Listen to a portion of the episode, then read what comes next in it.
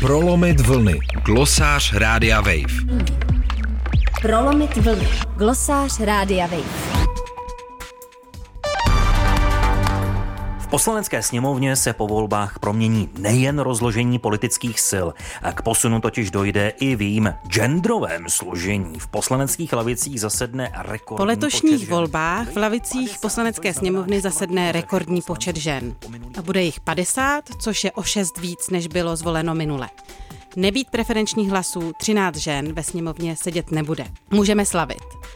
Třeba politické strany po zjištění, že ženám bylo uděleno milion 200 tisíc eh, preferenčních kroužků, eh, konečně pochopí, že ženy nemají dostávat místa jen na spodních příčkách kandidátek.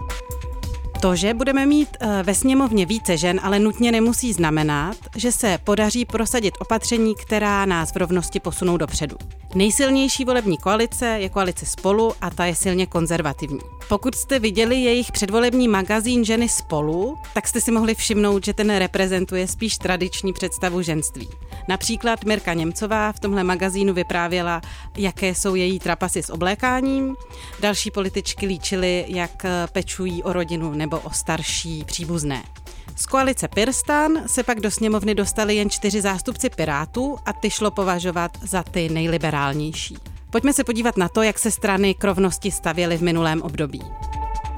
Občanská demokratická strana, za kterou letos v poslanecké sněmovně usedne 28 poslanců a 6 poslankyň, se v minulém období zasadila o to, aby byla zrušená novela, která školkám dávala povinnost přijímat dvouleté děti.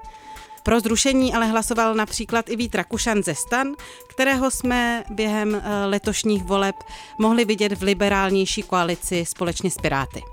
Dostupnost předškolní péče je ale přitom klíčová proto, aby se ženy mohly uplatnit nejenom v péči o rodinu, ale i v pracovním životě.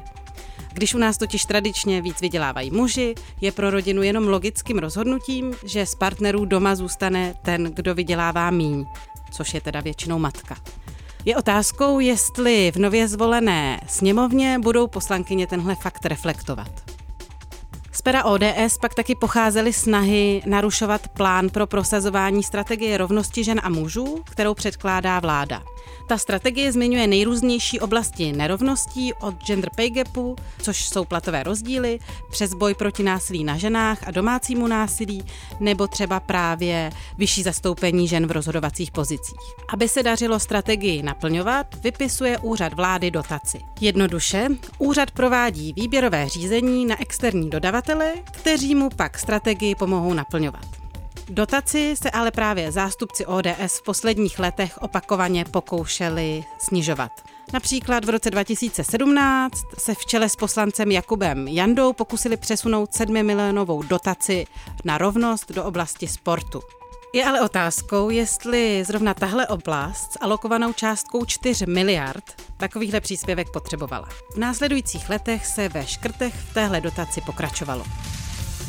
Poslanec za občanskou demokratickou stranu Jakub Janda navrhl změnu ve státním rozpočtu na rok 2018. Sice není sám a změna je ve srovnání s celkovým objemem státních peněz nepatrná, jedná se o přesun pouhých 7 milionů korun, přesto ale vyvolala velkou debatu.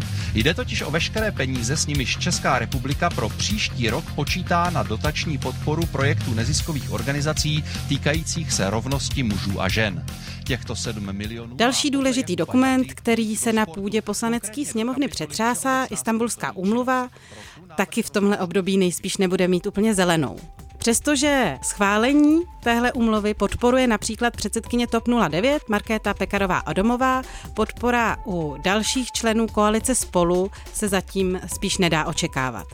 Za KDU ČSL navíc byla do sněmovny zvolená eh, Nina Nováková, ta v minulém období nebyla poslankyní, ale patřila mezi hlavní aktéry, kteří proti umluvě vystupovali.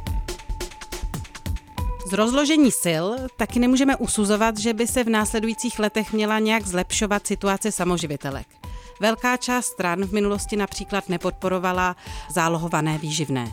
Když se podíváme na postoje stran, které v současné době utvářejí koalici, tak nemůžeme usuzovat, že by se nějak zasadili od podporu situace marginalizovaných žen, jako jsou například Romky nebo migrantky. Nic ale není rozhodnuto předem. V poslanecké sněmovně nově zasedne 94 poslanců a poslankyň, kteří ve sněmovně předtím nebyli a my jejich postoje nemůžeme zatím přesně odhadnout.